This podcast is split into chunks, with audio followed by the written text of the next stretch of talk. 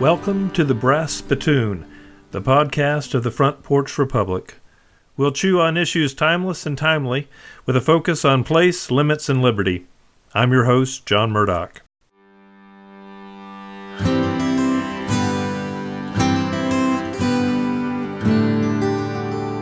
The Front Porch Republic Conference began with an exercise in imagination.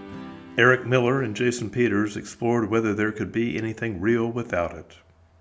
FPR website associate editor Matt Stewart introduced the speakers.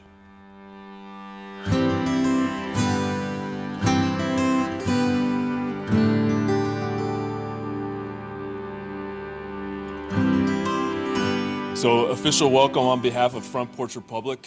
My name is Matt Stewart. I'm uh, one of the associate editors for the website.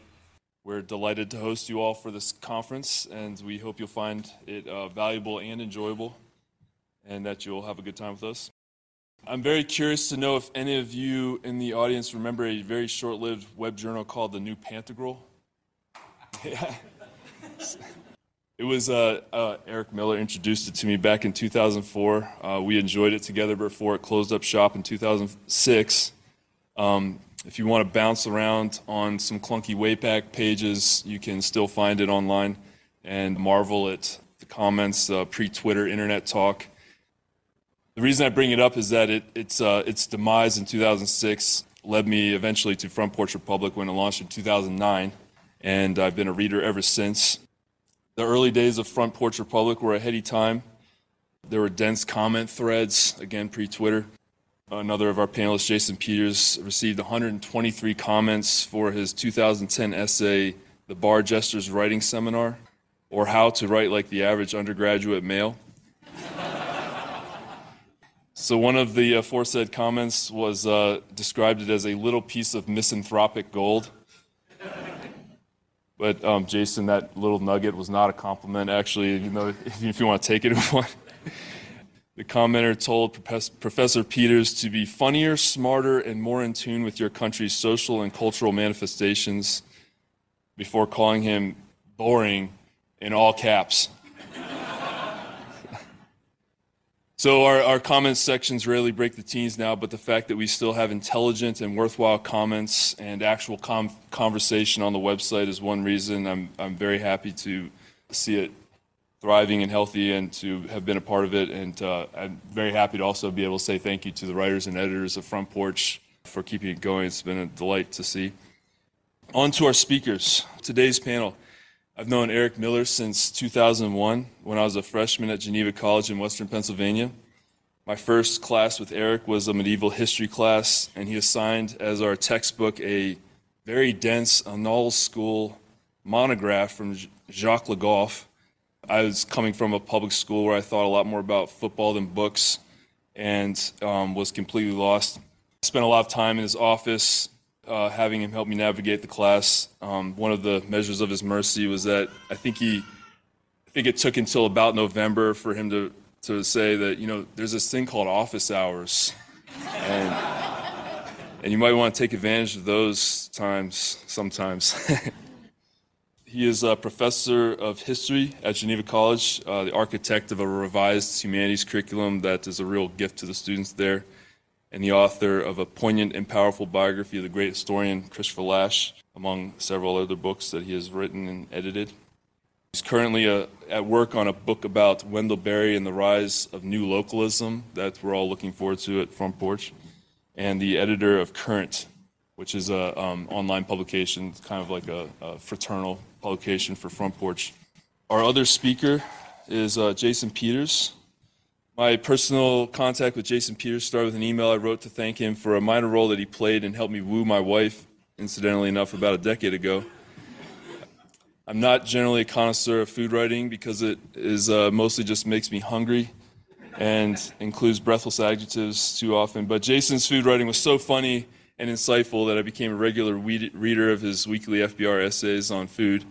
One essay inspired me to buy some basil at a Northern Virginia farmer's market and make myself a caprese salad. While I've always enjoyed food, I've not always been very knowledgeable about the ingredients that make it so delightful. But this new awareness of basil came in handy when in early conversation with my future wife that year, I thanked her for including basil in the sandwich she had made for a, for a picnic lunch that we had had. And she later said that the fact that I knew what basil was and enjoyed it was one of the early signs that I might be okay. So, so, so as you can see, I owe Jason a great deal for that article. You can go out and buy Jason's book, The Culinary Plagiarist, on our FPR book table. And there's lots of other great books there as well. If you track down Jeff Polet's right there, or Jeff Bilbro, or one of the other FPR editors, you can um, purchase a book there. Jason also teaches English at Hillsdale College as the editor of local culture at FPR and the derailer of every email chain that includes his email address. so first, well, let's welcome Eric Miller.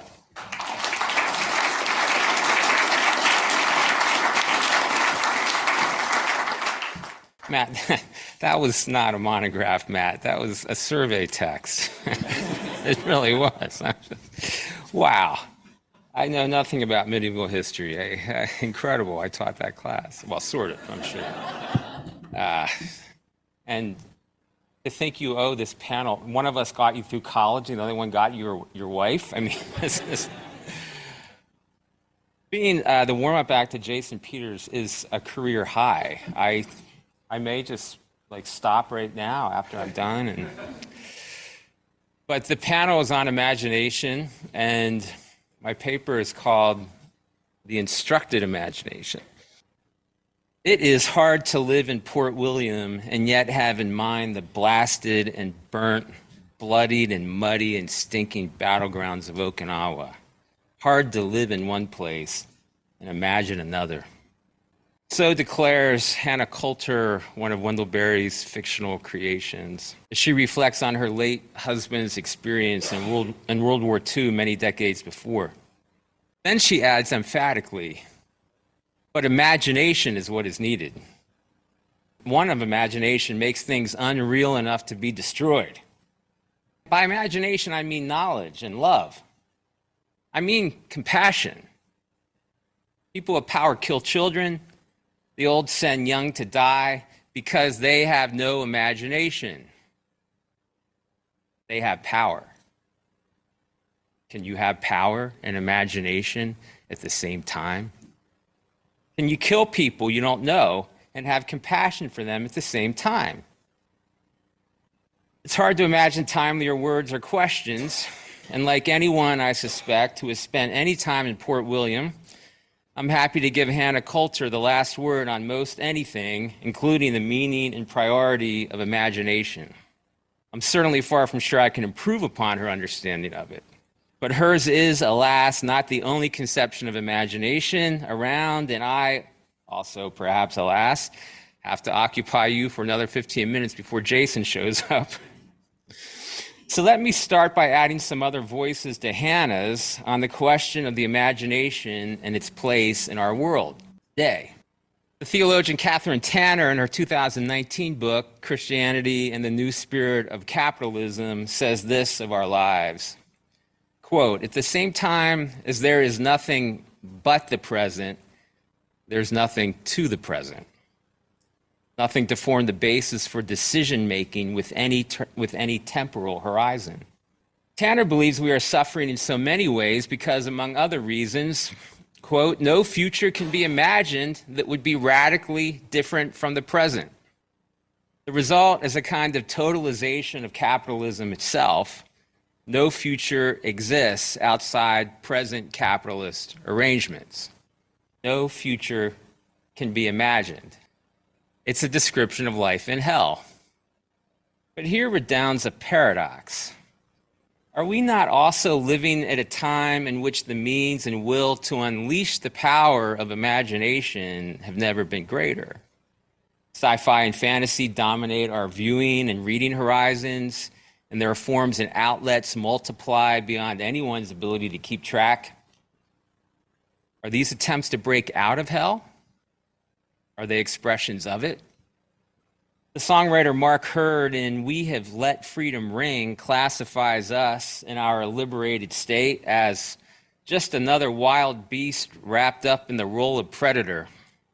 Untamed, unchained, unchained, unashamed, unaware of danger.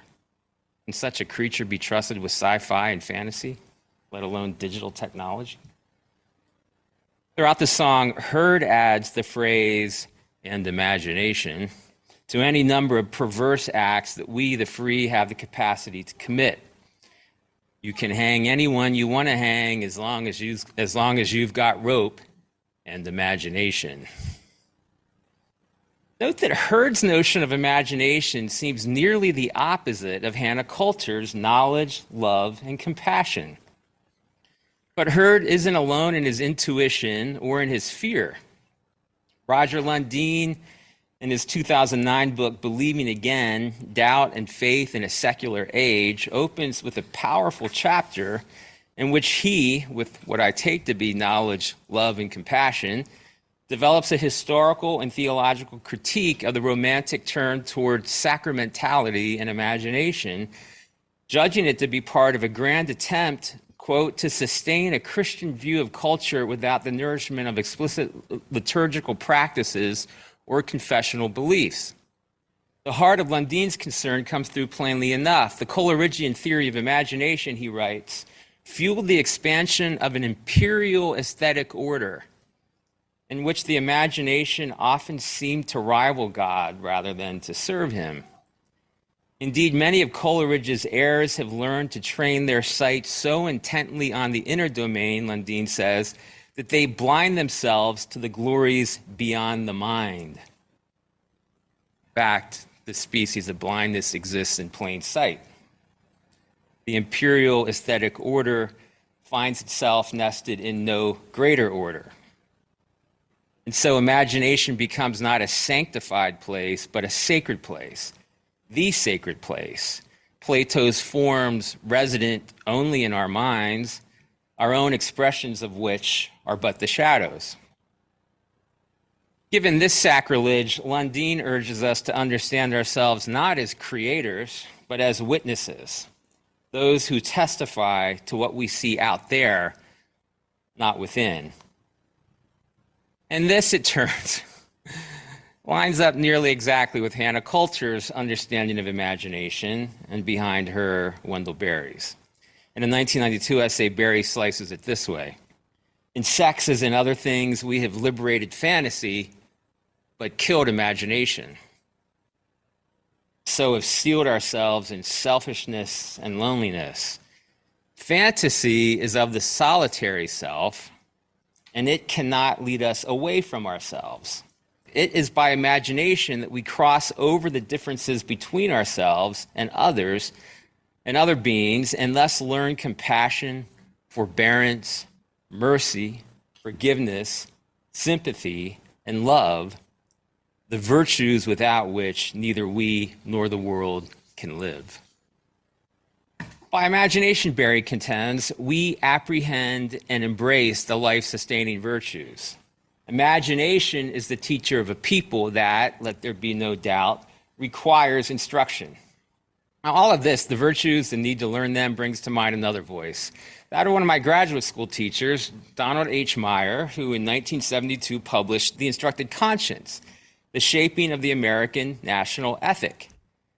Its focus, as it happens, is the very era in which the Romantics were spinning out their hope of cultural salvation through sacrament and imagination, the 19th century.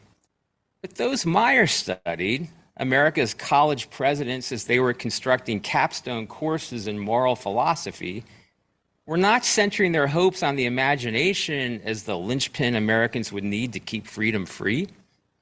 They were concerned rather with conscience, which they conceived as a faculty that offers human beings as the, po- the possibility of moral alignment with, in Meyer's words, objective reality.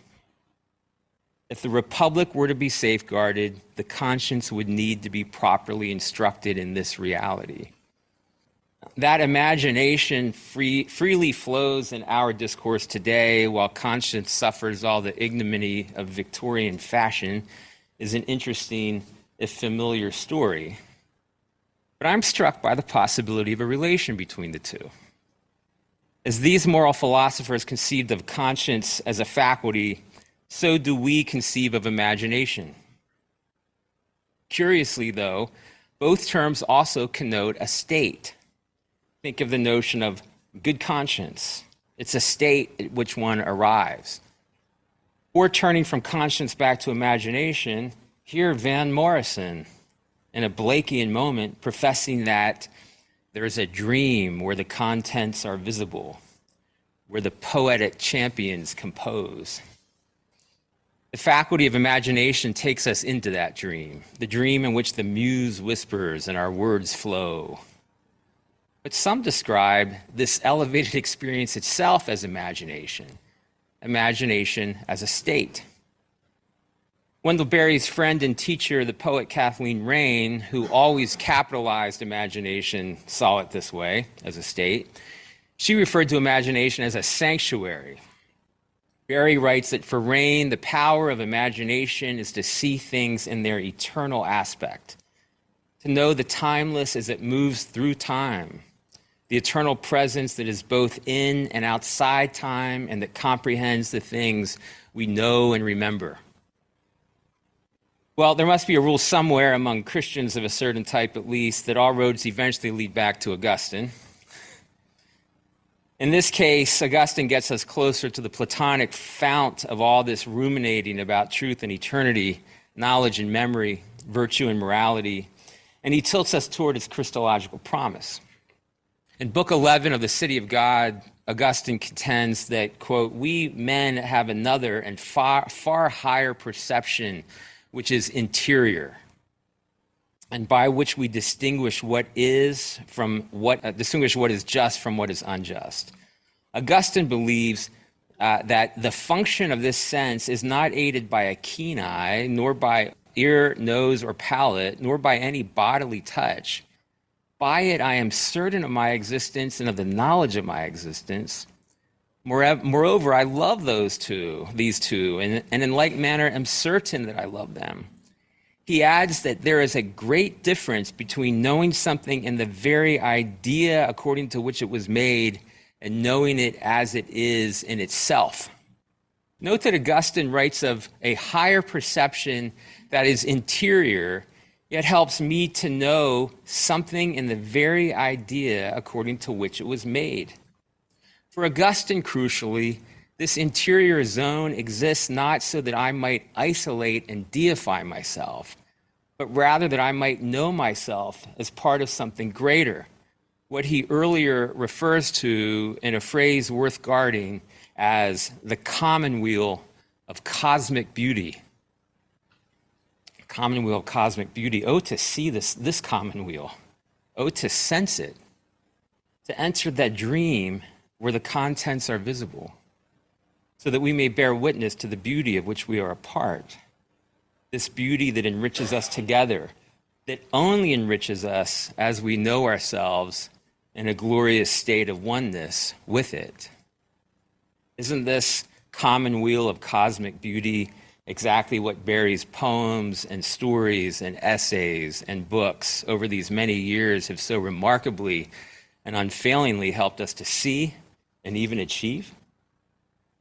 But our 19th century forebears, those cagey college presidents, were surely onto something.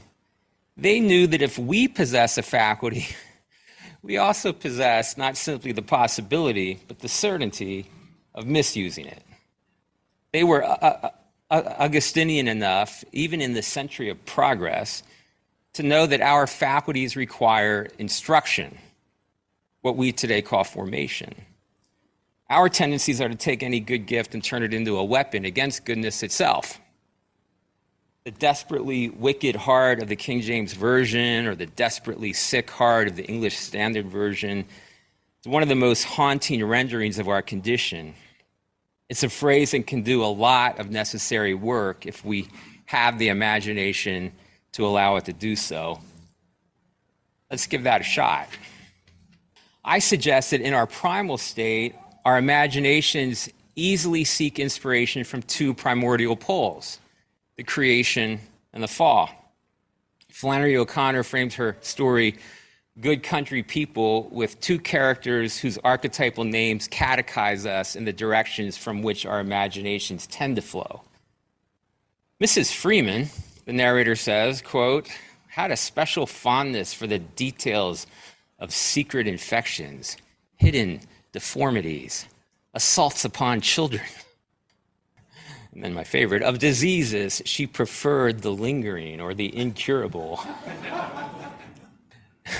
Mrs. Hopewell, on the other hand, smatters her conversation with the most unbearable banal- banalities. A smile never hurt anyone. Nothing's perfect.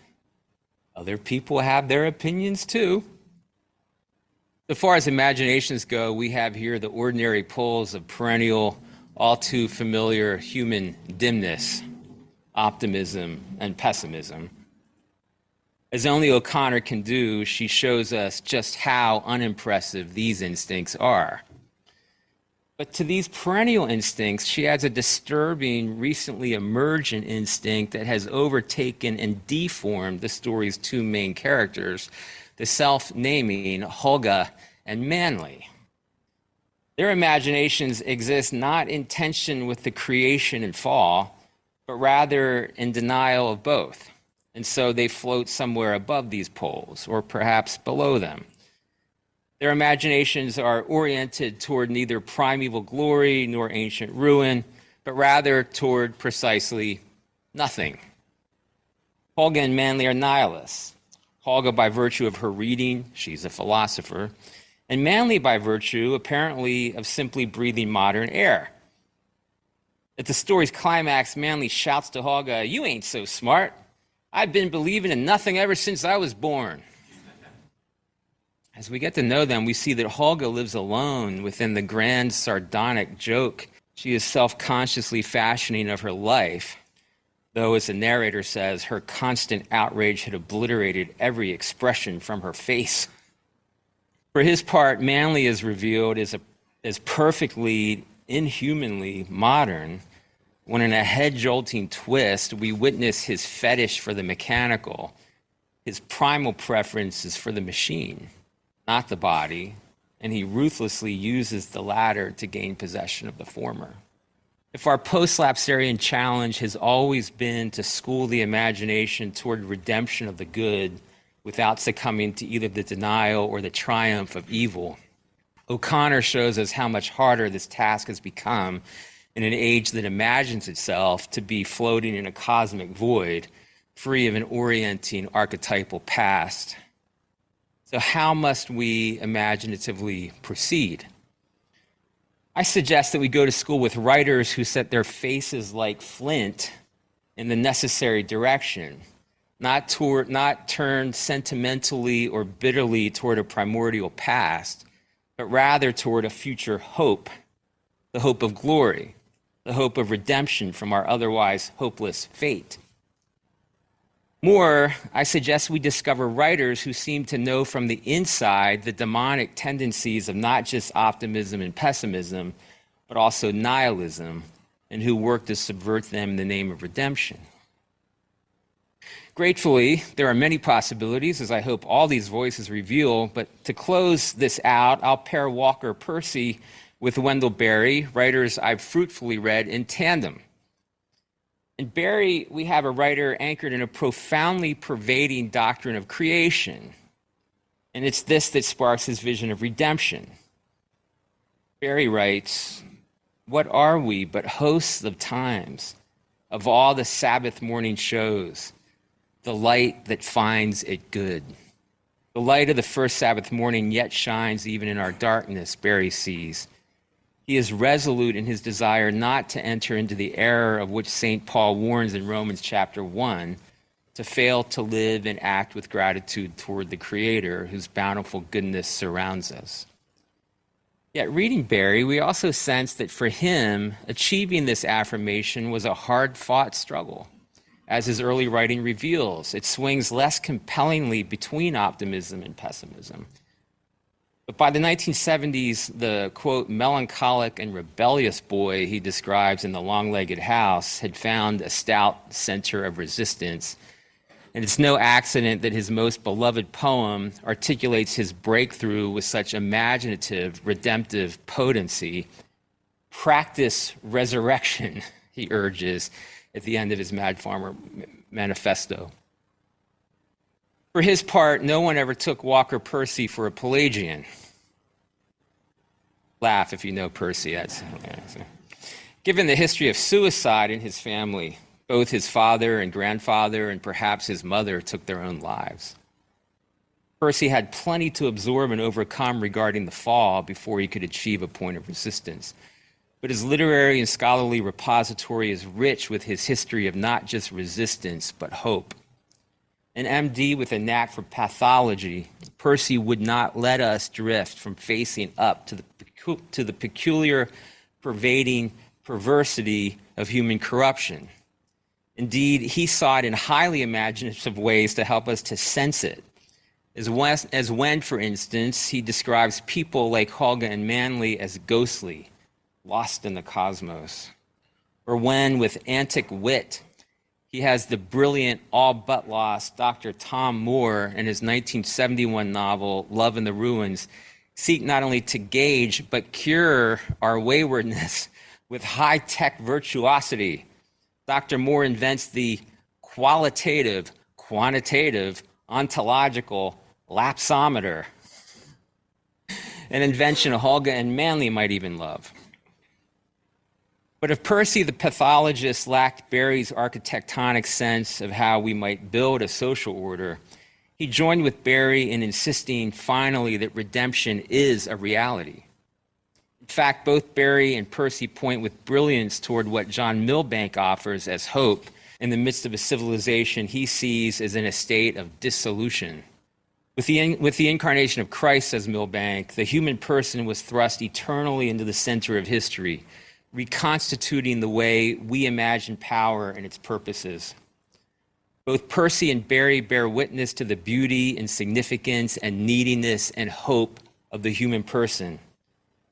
Our hope today is to follow voices like theirs in striving to sense the worth that is always directly before us, dissolution or no, and then to transform our hearts and minds, our neighborhoods and communities according to the liberating dictates of knowledge, love, and compassion.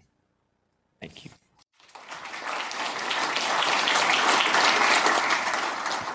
Well, it's fun to be up here with Matt and Eric. Matt got me at a good time. My matchmaking fees were pretty low back then, but they've gone up with inflation.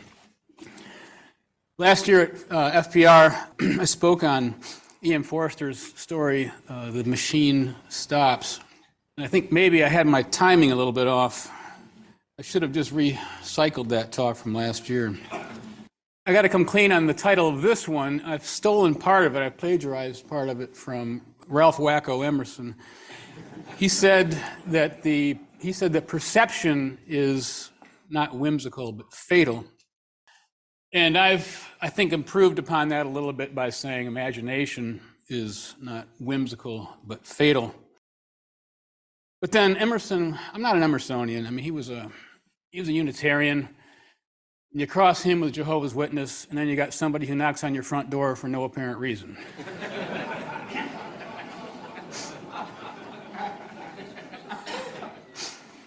I didn't say that to clear the Unitarians and Jehovah's Witnesses out of the room. I just thought it was funny, so I thought I'd say it. I was going to begin with a line uh, A teenage son, like the sexual revolution, is a gift that keeps on taking. And just see if uh, that joke would work in Madison. Instead, I want to say that um, these, these meetings of FPR, they usually operate at a pretty high level. They're never very nerdy or academic, and that's what makes them fun. And I'm about to ruin this one on all three accounts. I ask you to keep in mind, if you can, four propositions. One, that the imagination is a fundamental property of mind. Two, that we all therefore have imagination. Three, that the imagination functions in two ways. and four, that the imagination is never not working. At the unconscious level, everyone's imagination is always at work. And now I risk asking one more thing of you uh, that you keep in mind this sentence from Thomas Paine's The Age of Reason. It is short and memorable because it's very stupid. Whether we sleep or wake, the vast machinery of the universe still goes on. Four propositions and one sentence, each on a different mental back burner. Good luck. And here's the sixth. That guru on imagination in the English speaking world was Samuel Taylor Coleridge, poet, philosopher, opium addict, and author of The Rime of the Ancient Mariner, Kubla Khan, and other works that indicate heavy opium use. Coleridge considered the imagination as either primary or secondary. That's the third of my propositions. It works in two ways. The primary imagination is the living power and prime agent of all human perception. It is also, brace yourself, a repetition in the finite mind of the eternal act of creation in the infinite I am. And that's just the primary. The secondary imagination is an echo of the primary, coexisting with the conscious will, yet still as identical with the primary in the kind of its agency. It dissolves, diffuses, dissipates in order to recreate. It struggles to idealize and to unify. And for your sake, I cut a bunch of that out. You got that? That mouthful will take up the remaining seven elements on your industrial sized 12 burner mental stove. Uh, Byron said of Coleridge, I wish he would explain his explanation. I'll try to do what Byron asked for. The fundamental difference between the primary and secondary imaginations is that whereas the primary imagination makes the world, more on that in a moment, the secondary imagination makes poetry.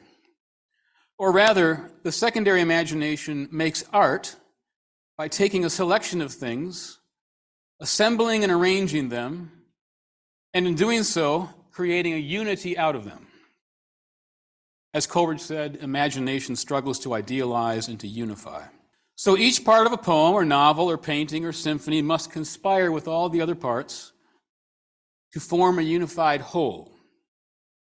Take, for example, Shakespeare's 73rd sonnet, the one that begins, That time of year thou mayest in me behold. In it, Shakespeare says to his young friend, I'm getting older now, so when you look at me, you might see autumn, that's the first four lines, or you might see a sunset, that's the second four lines, or you might see a dying fire, third four lines. I've just uh, paraphrase the irreducible, all right? But that's the basic structure of that sonnet. So you've got autumn, uh, you've got sunset, you've got fire. There's a clear unity here. Autumn, sunset, and fire are united by, among other things, color, by their suggestion of the end of something, by cooling, and by a movement from large to small. A season lasts longer than a day, a day lasts longer than a fire. Fire is the shortest measurement of time, and it is fitting that the movement in the poem about death should dwindle in this manner. The secondary, or if you prefer the artistic imagination, has assembled a few constituent parts, created a unity that we call a good sonnet. It is fitting that there is nothing in the poem suggesting that the speaker resembles a doorknob, a hydraulic hose, or a pork chop. Any one of those would destroy the poem's unity. And what the imagination insists on is unity. Or take metaphor. This too is created by the secondary imagination. The unity it produces manifests in the similarity that it finds in difference. It says that death, which is not a thief, is a thief. That love, which is not a rose, is a rose. Sleep is the balm of hurt minds, says Macbeth, and he should know. Old age is autumn, sunset, and dying embers. Different things are unlike simply because they are different things. But imagination sees a similarity, brings them together, and new meaning enters the cosmos. Some metaphors seem more apt than others. Those I just mentioned are, are more apt than saying that the mind is an industrial 12 burner stove. They are more apt than saying that marriage is a long, tedious seven course meal with a dessert first. However illuminating that metaphor may be. So much for the secondary imagination and one man's chances. The primary imagination, being an agent of perception, creates not poems but things. In fact, it creates the world. Hear me out. It takes what the mind receives from the senses and assembles them into the familiar face of nature, or the everyday world we deal with. Take the old question about a tree falling in the forest. I forbear using the Jack Handey version of the question.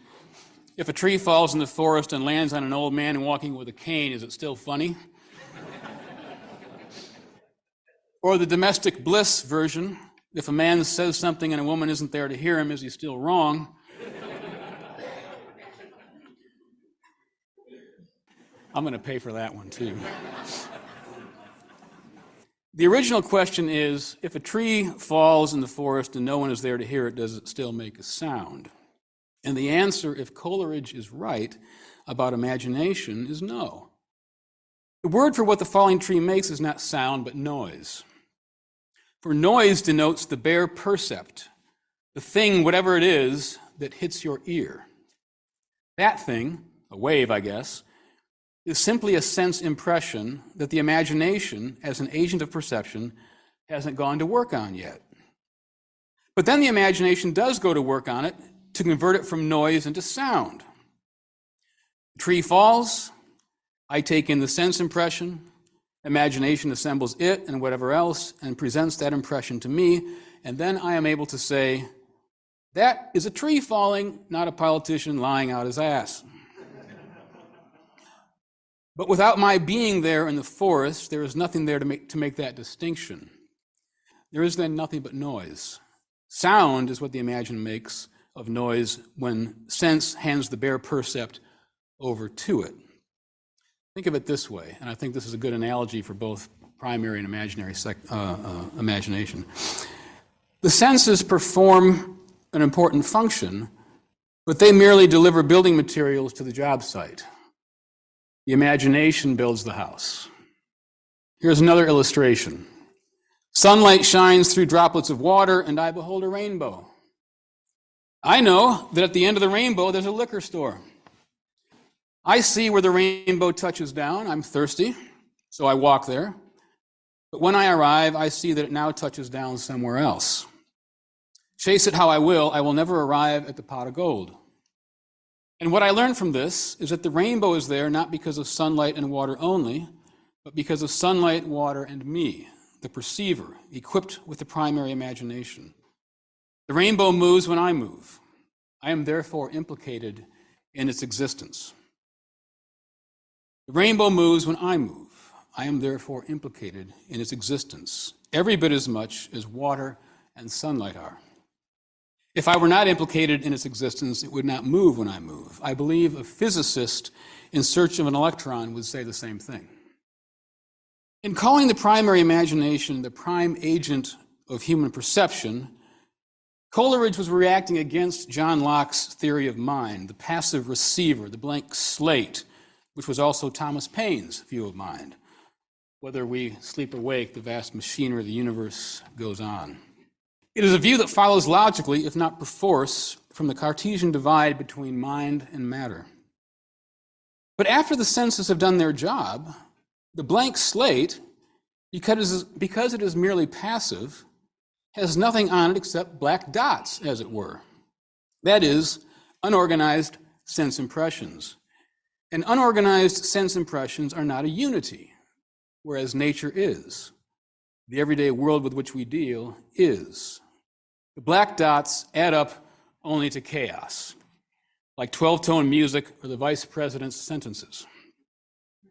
The active mind, by contrast, the primary imagination, assembles those impressions into a unity, just as the secondary imagination assembles things into that unity we call a good poem, or a well arranged sitting parlor, or a well designed city. You're out of burners on your stove, so put these statements in the oven of your mind. One, acts of the imagination, acts of the secondary imagination, acts of making occur on the conscious level, and remind us that the primary imagination is at work on the unconscious level. The secondary can tutor us in the primary. And two, there is always this repetition in the finite mind of the eternal act of creation in the infinite I am. That, I think, is the hardest thing to make sense of in Coleridge's definition of the imagination. But think of it this way creation is an eternal act, not something that ended at Miller time on Friday. And it is our supreme dignity as persons to participate eternally in it. And so you might say that imagination itself is part of what we mean when we speak of the imago Dei, the image of God. Unless, of course, you think other people are vectors of disease. But that's the anthropology of the deep state, or what I like to call the branch Covidian.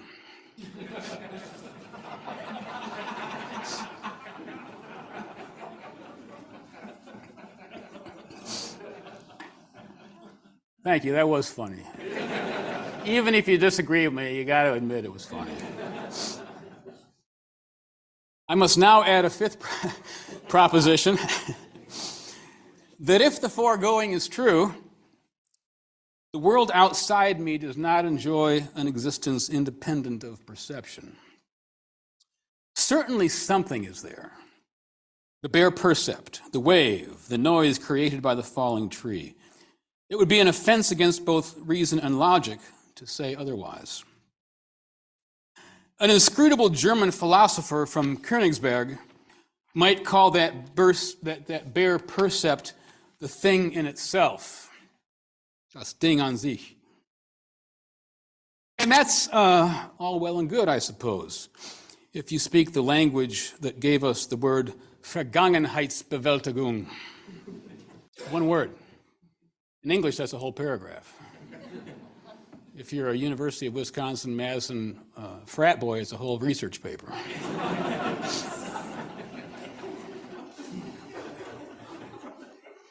but what we deal with at the level of everyday experience is what the, was what the imagination does with the things in themselves. And what it does is convert them into appearances or the phenomena that we have ordinary commerce with. This white pine that we all agree on that star that we all can see. That unified assemblage of limb and tissue and skin and mouth and nose and eyes, and especially forehead that goes by the name Bill Kauffman, who is himself, notwithstanding his attire, a unity, a person. But then again, imagination itself is a unity. And it can even turn all that into a unity. when I was born, very few people, if any, could have supposed that something called the computer would come along and colonize our thinking about the brain, how it works, and what it is. And none, I dare say, could have anticipated that E.O. Wilson, expert on ants and therefore on human nature, would say that the body is a complex machine, the brain a complex computer, and the best way to fix the ills of these two machines is to think of them as engineering problems. During the course of my lifetime, we surrendered our thinking about an old thing we didn't make to the heuristic power of a new thing we did make. And this is only one of the many absurdities that we have reconciled ourselves to. Forgive me if I insist that we must think this thing through carefully. First matter of business is what I've been at pains to articulate. Either we're going to have Locke's passive blank slate or Coleridge's active imagination. The end game of the blank slate is mere cunning, though we lie to ourselves and call it knowledge. The end game of imagination is unity, though we apparently prefer chaos. We prefer noise to sound. The second matter of business is to get our minds around the contingency of this cunning. The brain can't be a computer if there is no computer, just as there can be no good shepherd without a shepherd. And obviously, the brain can become something else once that something else gets invented. Whereupon, what once was truth now becomes error. And then it's crickets from the New York Times. But whatever the brain is or will be is due not to itself, but to the imagination, by which by perceiving and by the fundamental act of comparison makes it. Only by imagination can the world be known. And so, a third matter of business is, is to disabuse ourselves of another mistake. Thomas, uh, sorry, to, to abuse, disabuse ourselves of another mistake Thomas Paine made. Paine is a good whipping boy uh, because he stated his errors in a conveniently plain manner. He said that we do not make principles, we discover them.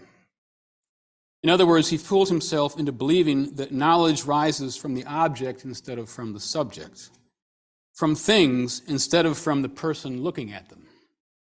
This, again, should remind us to prefer the active imagination to the, to the passive blank slate. If all this be so, and I think it is, then we might reasonably ask what follows from widespread habituation to the Thomas Paine doctrine and what kind of trouble we're in for because of it. The only reason I ask is that that habituation is precisely what has happened. I can think of a few things that follow, which I will mention only in passing. The complete disenchantment of nature, total alienation from it and from others and from oneself, the transformation of religion into therapy the application of the epithet smart to things that are manifestly dumb and that make us dumber and that further alienate, alienate us from the world and from one another and from ourselves. I'll grant that the Baconian dream of controlling nature in order to ease man's estate has been remarkably successful. But it takes no metaphysician to notice that controlling a thing is a lot easier when you are wholly separated from it just as it's easier to perform a heart transplant on someone other than yourself. Total control. And all it cost us was total alienation, isolation, loneliness, misery, pervasive sense of meaninglessness, and a trashed planet. Bargain at any price. And let us not forget what our friend Wendell Berry said way back in 1977. An attempt at total control is an invitation to disorder. If you doubt that, look at the kid whose parent is a control freak. When we call the universe a machine that goes on whether we sleep or wake, we saw off the limb we are sitting on. We are pulling the old Cartesian move. We are saying that the universe doesn't give a damn about mind while using mind to call that very universe into being. So let us be clear about Thomas Paine's error. One, he called the universe a machine. That is, he called something that is not a human artifact a human artifact. Or, as I put it earlier, he surrendered his thinking about an old thing we didn't make to the heuristic power of a new thing we did make. Two, he supposed that the universe enjoys an existence independent of human perception. Three, which is proof of two, by means of the imagination, he made the metaphor and converted the universe from whatever it is into a machine, notwithstanding the fact that machines weren't around when the universe came into existence any more than the pump was around when the heart came into existence. Which is to say that by means of the imagination, which he said has nothing to do with the machine or the universe, he conjured the mechanical universe. It exists as a machine because of his imagination, and this cannot but mean that the universe manifestly does not go on whether he sleeps or wakes. Off goes the limb, down goes Thomas Paine. It would be far more accurate to say that the universe goes on as a machine because he sleeps, for he is not paying attention to how his own mind works, and he doesn't know what his imagination is doing. The fatality of imagination, as opposed to its whimsicality, has assured us of this. If you call the universe or the body or the brain a machine, then a machine it will be. If you call nature a commodity, a commodity it will be.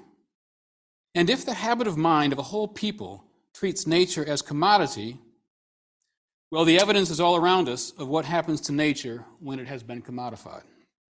What we think, what we imagine, is not whimsical, it is fatal. That is, it isn't arbitrary, but decisive. The world we deal with is the product of our thinking.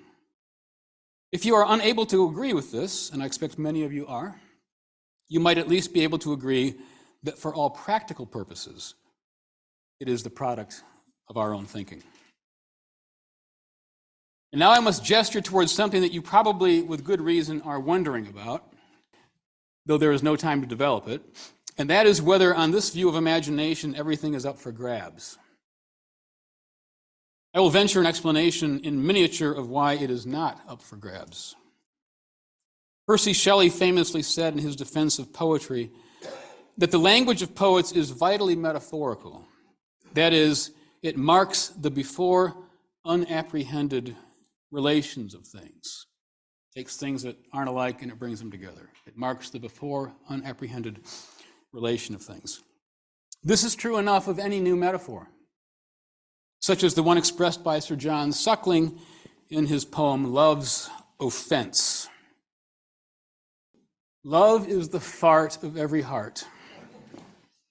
It pains a man when 'tis kept close, and others doth offend when 'tis let loose. That's true enough.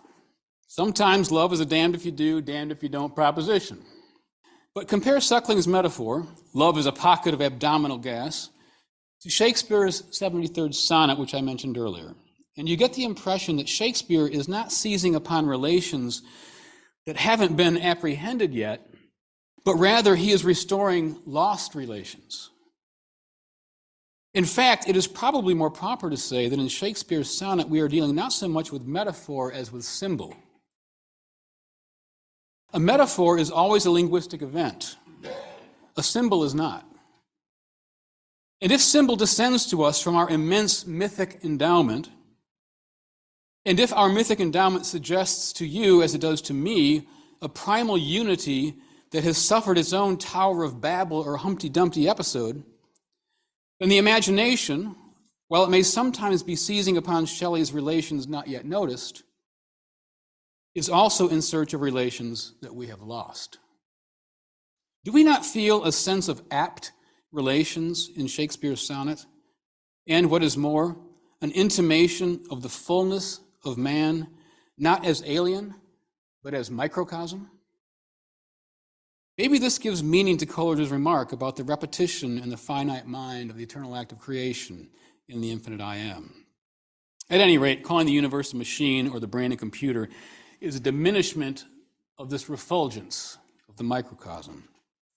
And if believed, it is a kind of blasphemy.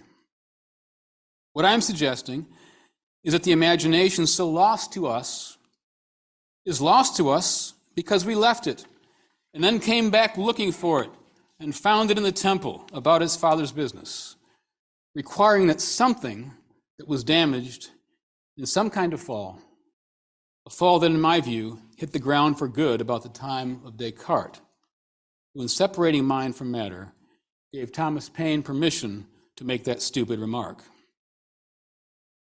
At any rate, on this view, acts of imagination are never whimsical, they are fatal, decisive. And it matters desperately what we think.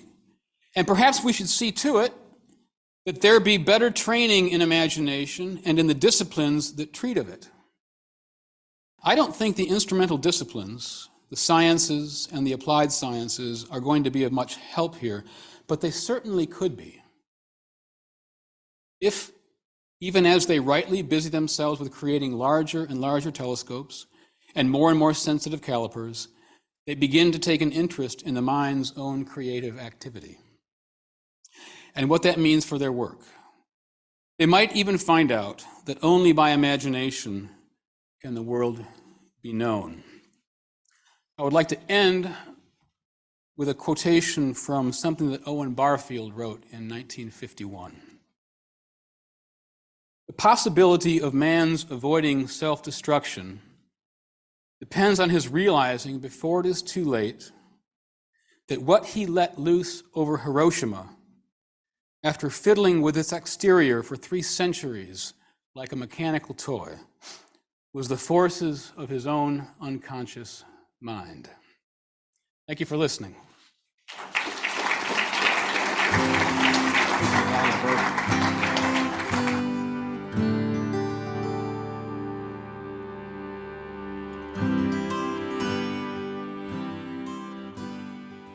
Until next time, whether you can imagine basil on a sandwich or not, thanks for pulling up a chair.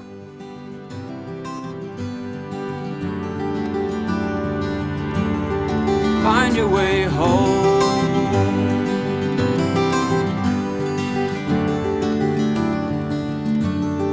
Find your.